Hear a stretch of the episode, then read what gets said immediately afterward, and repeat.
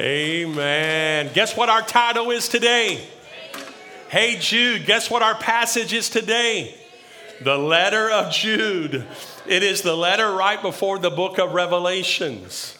Uh, you need to hear this message today. Can you say amen? amen?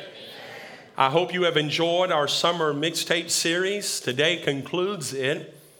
And I'm preaching from the letter of Jude.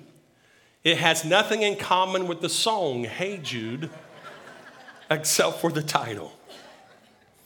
Reading out the New Living Translation, this letter is from Jude, a slave of Jesus Christ and a brother of James. Now that's important because we're going to come back to it just a moment. I'm writing to all of you who have been called by God the Father, who loves you and keeps you safe in the care of Jesus Christ.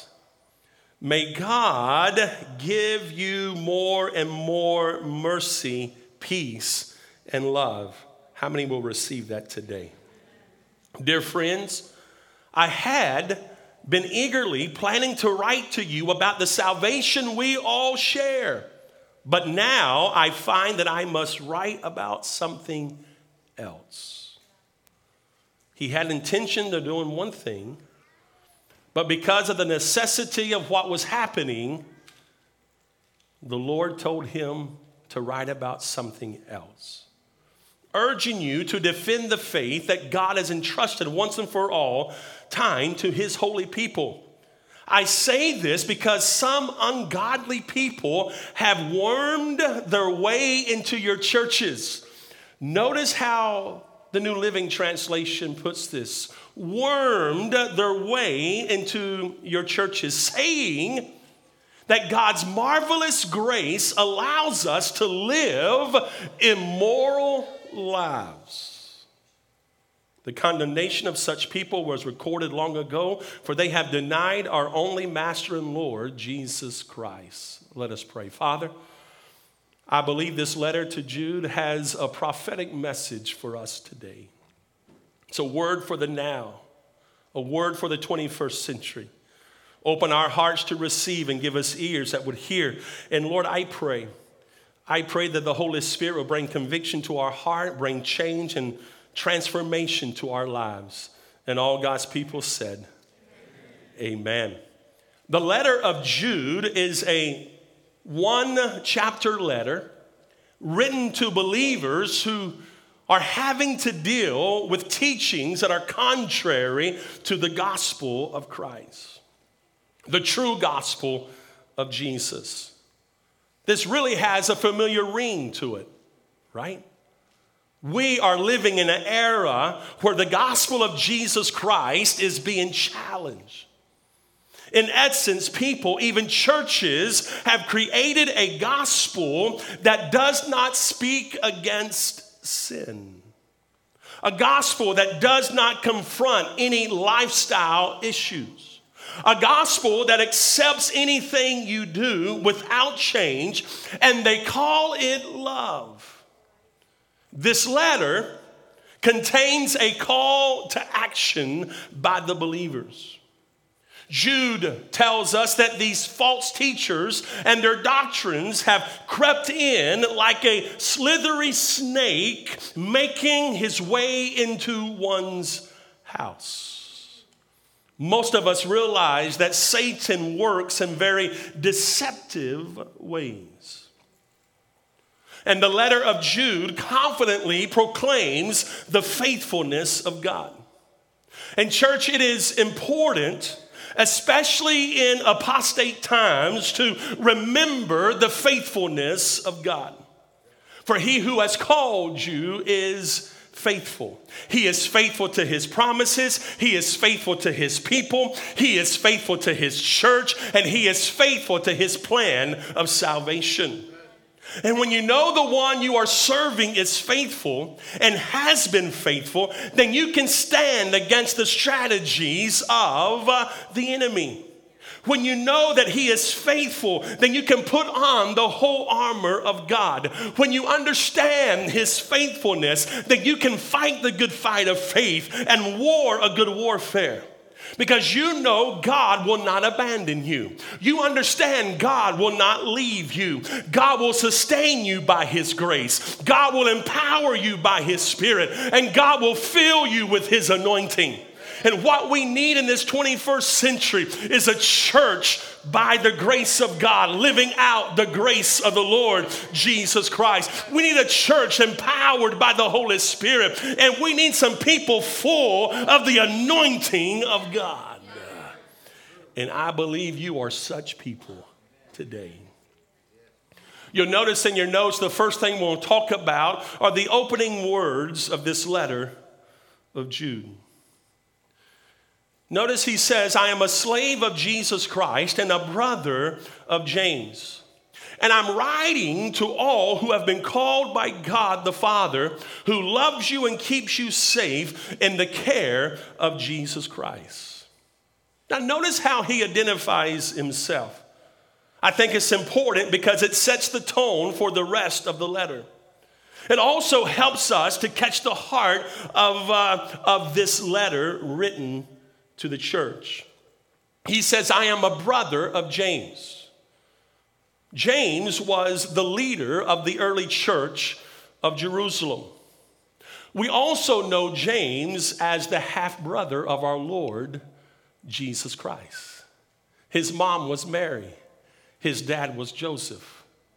This would make Jude a brother of Jesus. Same mom, same dad. But he does not rely upon that title to give him credence, to give him authority. Notice what he relies upon to give him authority. I am a, write this word, servant. The literal translation of that word is bond slave. I am a servant of the Lord Jesus Christ. Now, I'm thinking, just like I think often as I do now, if I'm writing the letter, I'm saying, hey, you know who I am? Hey, Jude, I'm the brother of Jesus, the physical brother of Jesus. But what gives Jude authority and what gives his letter such weight is he doesn't rely upon position, doesn't rely upon title, but he relies on the fact that he comes underneath the lordship of Jesus Christ, who actually is his physical relations. But he says, I am a servant of Jesus. Can I tell you what will give you authority and what will give you credence with those around you? Is when they recognize you come under the authority of the great I am. You come under the authority of Jesus Christ. You are a servant first. And this is so important for us to understand in today's culture. Paul writes to the church of Corinth that Jesus was seen by James and later by all the apostles after his resurrection.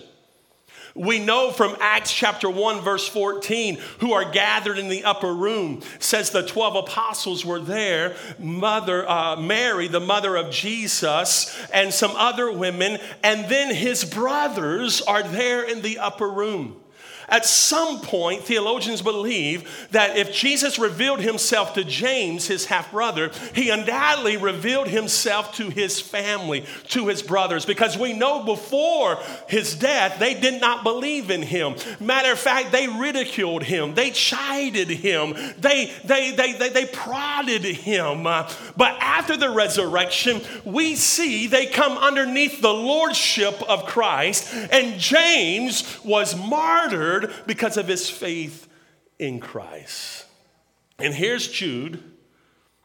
He's writing a letter and he refers to himself as a servant, one who comes under the authority of another. Now, who is he writing to? He says, I'm writing to all who have been called by God the Father, who loves you and keeps you safe in the care of Jesus Christ. Now, notice this description because it's important, because it's who you are. He's writing not to a specific church, but he's writing to believers, and he describes them by three different ways. Write these words. He describes them as the called by God, loved by God, and thirdly, kept by God. Beloved, I want to remind you today you are called by God. I want you to hear this. You are loved by God. Oh, but you need to understand you are kept by God. You are kept by His grace. You are kept by His love. You are protected by Him. Uh, some of you feel worn out. You feel overwhelmed by life. You feel overwhelmed by circumstances, but you are kept by God. This is who we are as the people of God. It's imperative in these evil days to know who you are. You are called, you are loved, and you are kept by God. Which brings us, secondly, to the charge. Write that word charge. Dear friends, Jude writes, I had been eagerly planning to write to you about the salvation we all share. But now I find that I must write about something else so, what we know is he had a subject to write about. And I don't know if you've ever preached, you like to preach things that just really encourages, that really just builds people, it just really just gives people excitement. And you love to preach about those things, but sometimes it's needful to preach about other things, things that are important, things that are imperative, things that are affecting us in our culture, things that are affecting us in our life. So we know from his own admission that Jude, the brother of our Lord Jesus, wanted to write about salvation, about the freedom and deliverance that we have in Christ and that we all share. Now, this is a powerful subject by itself because here is his actual brother talking about salvation through Christ one who didn't believe in him, one who didn't accept his, his, his teachings and but before his death and resurrection, but now he's had his own encounter. He's had his own experience, and he says, I want to I want to talk to you about salvation. But there's something more pressing. Write that word pressing. There's something more needful something that is important. Bruce Barton writes this He probably decided to write to encourage believers. However, an urgent concern about false teaching caused him instead to write this letter denouncing the false teachers and appealing to Christians to contend for the faith. It's a pressing need to defend the faith. Notice how the word says it. I want to write about something else, urging you to defend the faith that God has entrusted once for all time to his holy people. Defend the faith. The King James, the Old English, uses the word contend for. Kenneth Wuest writes the exhortation was to earnestly contend for the faith. The faith here is not faith as exercised by the individual, but Christianity itself in its historic doctrines and life giving salvation. To earnestly contend, found only here in the New Testament, it simply means this to contend like an athletic contest. And the word speaks of vigorous, intense, determined to struggle to defeat the opposition, to defend something, to hold your ground, to understand what you know, to understand what you believe, to understand the belief of Christianity. Jude says there's false teachers that have crept in, and it's important that you know how to contend for the faith. Now, the only way you can contend for something, you have to understand the nature thereof. Uh, and he's talking about the doctrine of the gospel of Christ. He's speaking about the doctrines of the apostles and the early church, the sinless life of Christ, the all sufficiency of Jesus, his death, his burial, and his resurrection. He says, contend earnestly for the faith. Now, this phrase really got me as I was studying this letter. And it says that God has entrusted to his holy people. God has entrusted you and I with the gospel of Christ. Don't mishandle it. Don't water it down.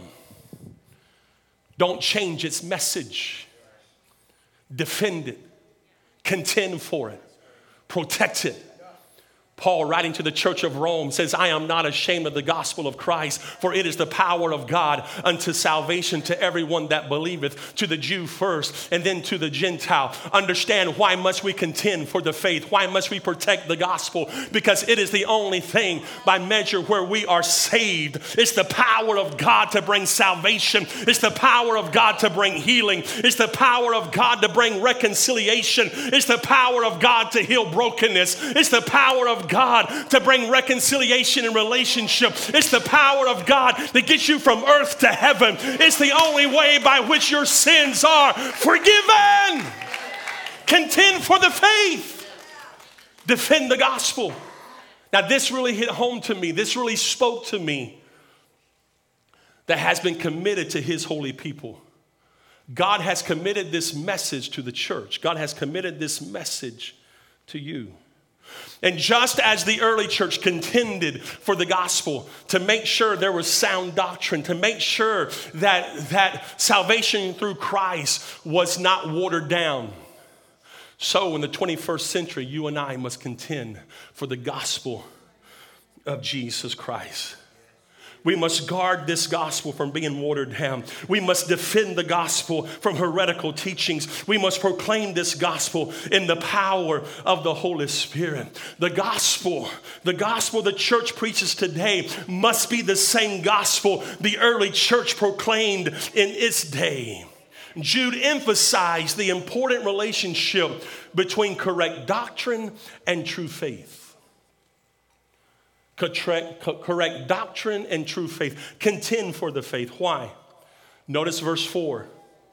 I say this because some ungodly people have wormed their way into your churches. They have wormed their way. Now, in our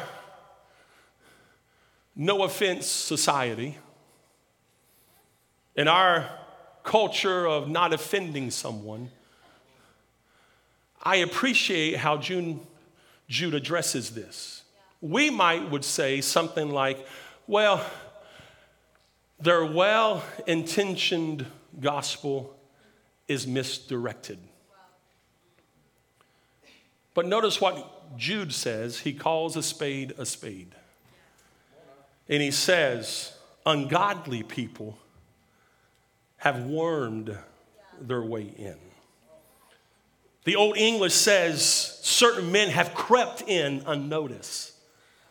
The NIV says, For certain men have secretly slipped in among you. They are godless men who change the grace of our God into a license for immorality. So, how have they wormed their way in with the message of saying the gospel makes no demands on you? The gospel does not cause you to change. You're just saved by grace. Keep living in the way you've been living. God loves you. God, God's grace is there for you, and you're okay. That is no gospel of all.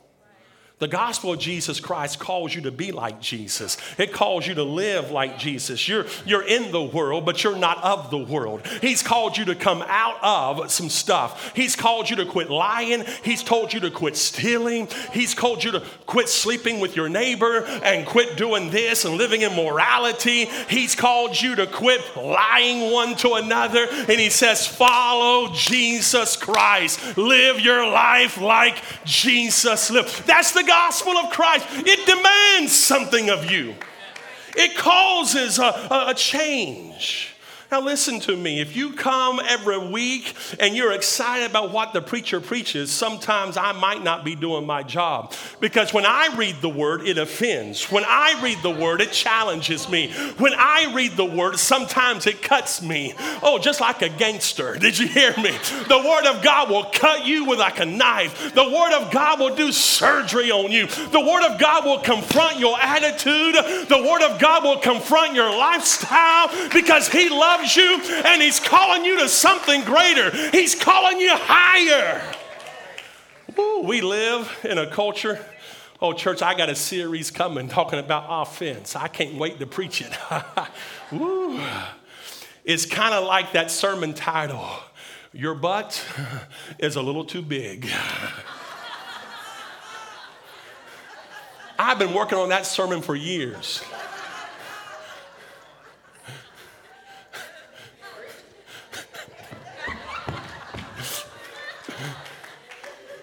God called me to do that, but I, I just can't. But see, some of you thought I was talking about your neighbor. I was not talking about your neighbor.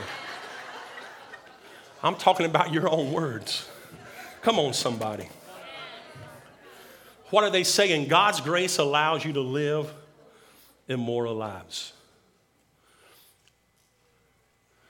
That's false.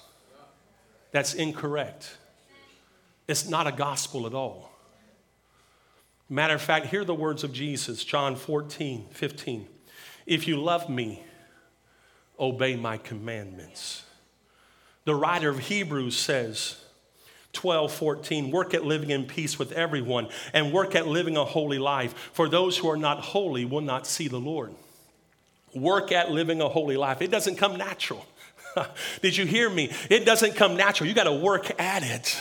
But he says, without holiness, you shall not see the kingdom of heaven.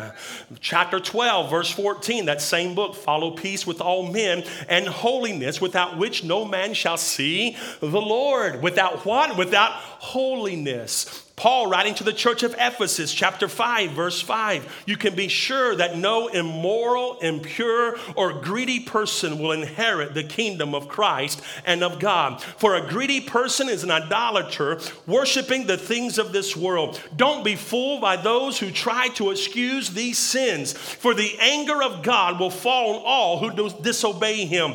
Don't participate in the things these people do, for once you were full of darkness, but now you have the light of the Lord. So live as people of the light. Did you hear the word? Did you hear the doctrine? Did you hear the teaching of the new church? Live as children of the light. You've been called out of darkness. You have nothing to do with darkness any longer. Live in the light as He is light. Somebody giving praise. Oh, let me give you one more. 1 Thessalonians 4, verse 7. God has called us to live holy lives, not impure lives. Therefore, anyone who refuses to live by these rules is not obeying or, or, or is not disobeying human teaching, but is rejecting God who gives his Holy Spirit to you. If you refuse to live a holy life, a righteous life, if you refuse to follow the teachings of Christ, you're not rejecting human teaching, you're rejecting God. Now, Jude says these false teachers have come in, they crept in, they wormed their way in, and this is what they're saying. Ah, oh, God's grace has got you. Keep living that immoral life. Keep living like you're doing. You know what Jude says? They're ungodly people, and judgment is coming.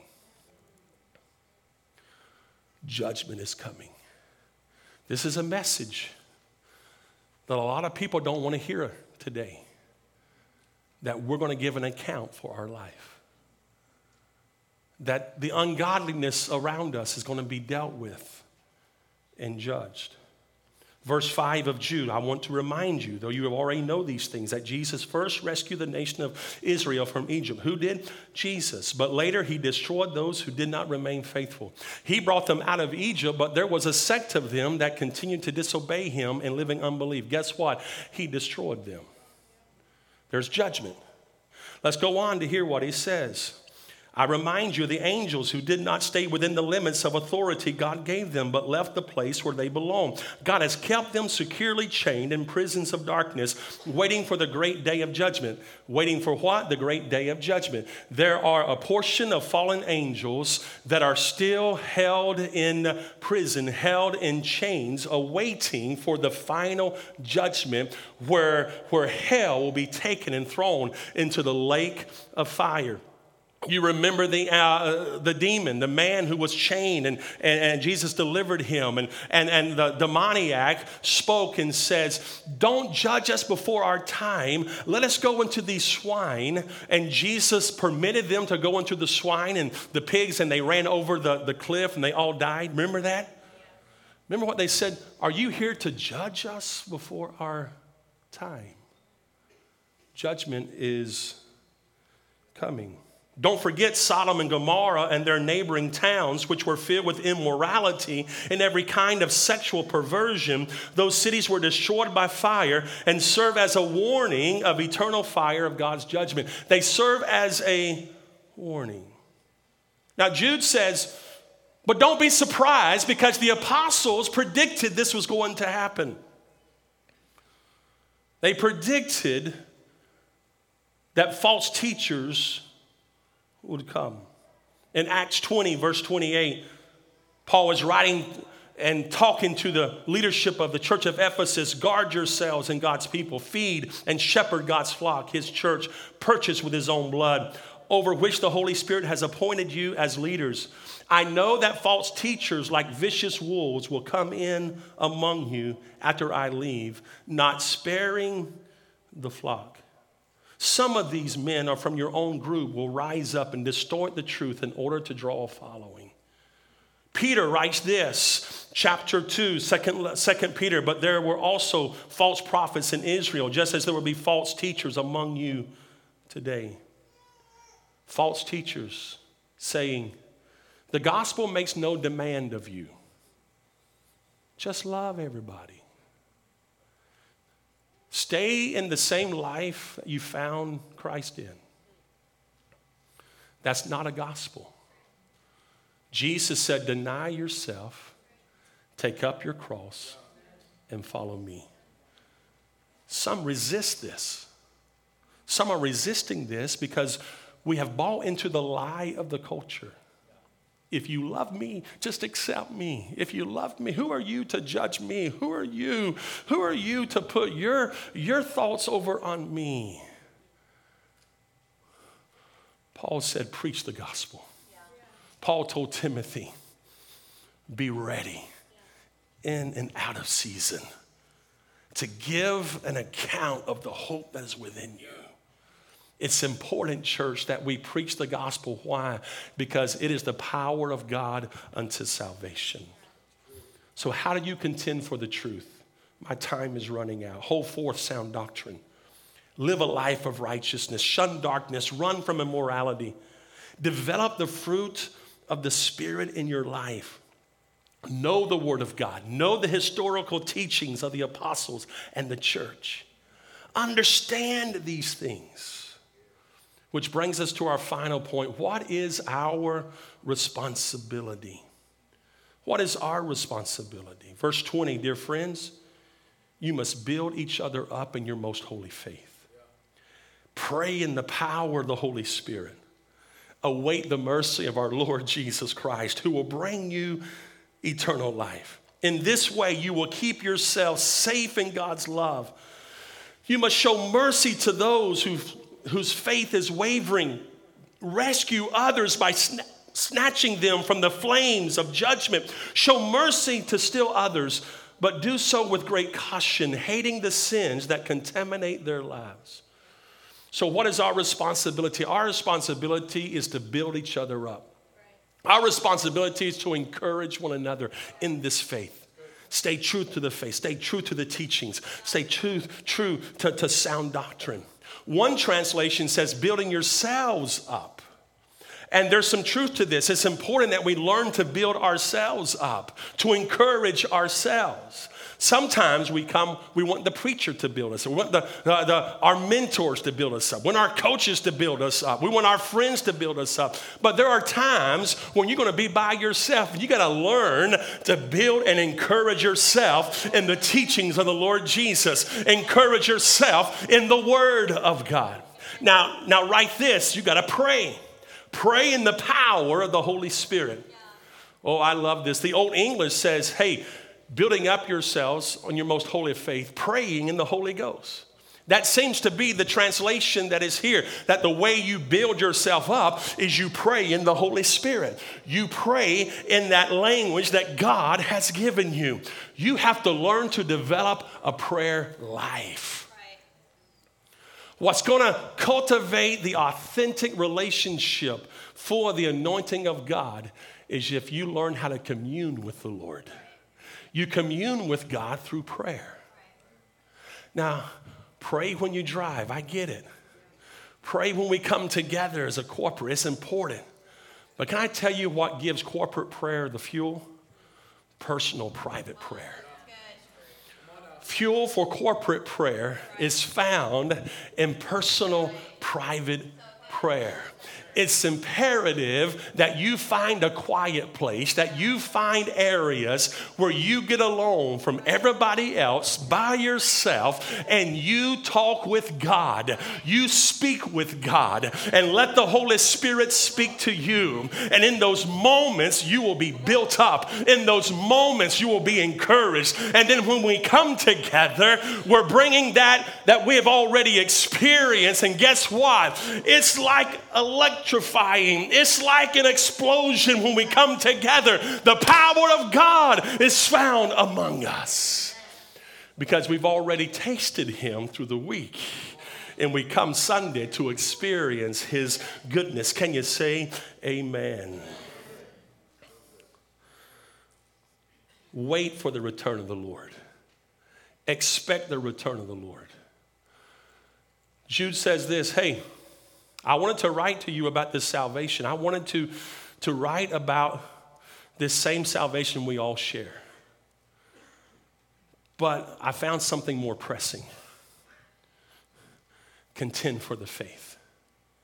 Contend for the faith because there are false teachers who have wormed their way in, who have turned the grace of our Lord Jesus Christ into lasciviousness, the Old English in essence, saying it's okay to live immoral lives. Church, this is a prophetic message for the 21st century. We're living in a time of darkness. Men marrying men, women marrying women. We're living, and just when we didn't think it could get any darker, now they're trying to pass laws where a nine year old and 10 year old can choose the sex that they want to be. And don't even have to tell the parents, and doctors can, can, can, can, can perform those things. Church, the world is after your family. The world is after your children. We must contend for the faith. We must defend the gospel of Jesus Christ. We must pray. We must build each other up. And we must stand for righteousness and holiness. We must stand for biblical truth. We must declare what thus saith the Lord is to a, to a generation that doesn't want to hear it. So don't be surprised if they don't clap for you. Don't be surprised if they don't come and give you flowers. Don't be surprised if they don't come encouraging you because they don't like the message. But the truth of the gospel must be contended for. Now, what is our responsibility? Write this show mercy to those who are struggling in their faith. This is so important Show mercy to those who are struggling, who are wavering.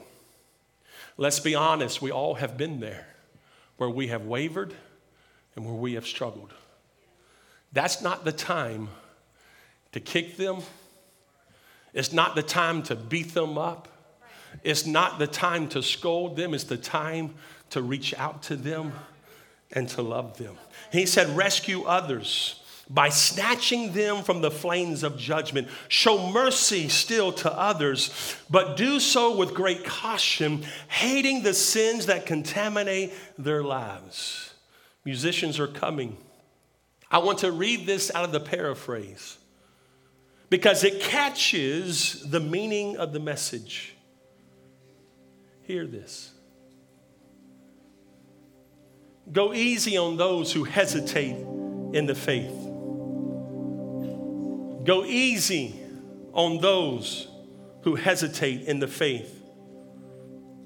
Go after those who take the wrong way.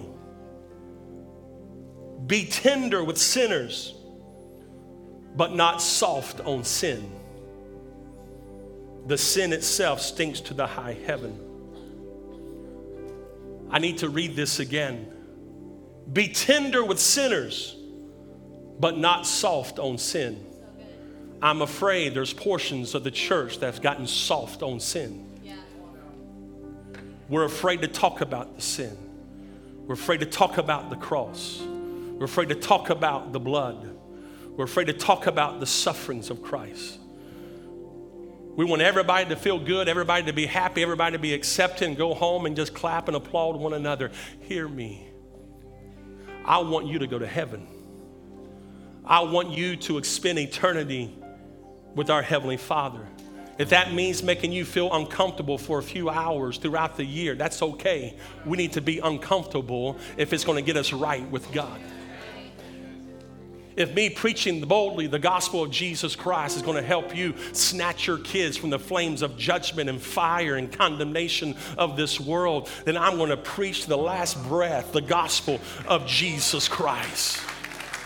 Why must you contend for the faith? Because your family depends upon it. Your children depend upon it. Your grandchildren yet to come depend upon it. We got to guard this gospel. We cannot allow this gospel to be watered down. We cannot allow this word to be changed. We've been built upon the church of Jesus Christ, the Apostles' Creed and doctrine, and the church of the gospel of the Lord. And we got to proclaim it until He comes. We're guardians of the truth, and we to hold forth sound doctrine and we got to hold forth that word of life because it is the power of God unto salvation to everyone who believes.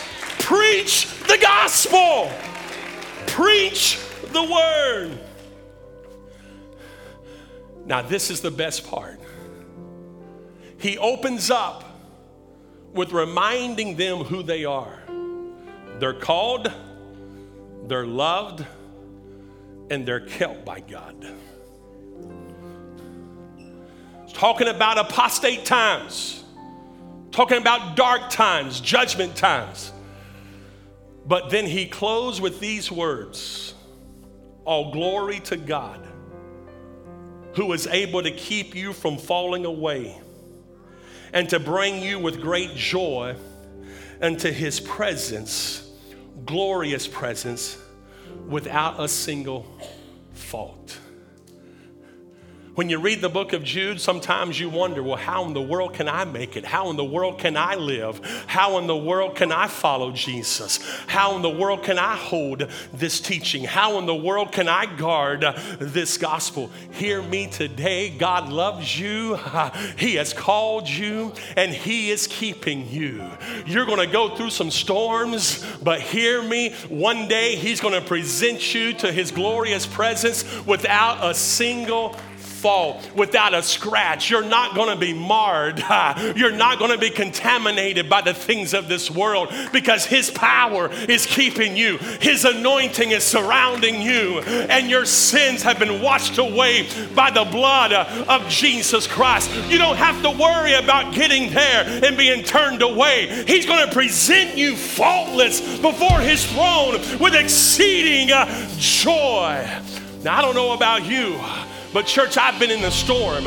I've been in some fiery furnaces. I've been in some places where I felt like I was knocked down. I felt like I was pushed down. But this word tells me I'm coming through without a stain. I'm coming through without a spot. I'm coming through without a single sin because I'm kept by the blood of Jesus Christ. I'm kept by the power of the Lord Himself. We're going to make it. We're going to make it. We're going to arrive safely to our home in the name. Worthy is the Lamb.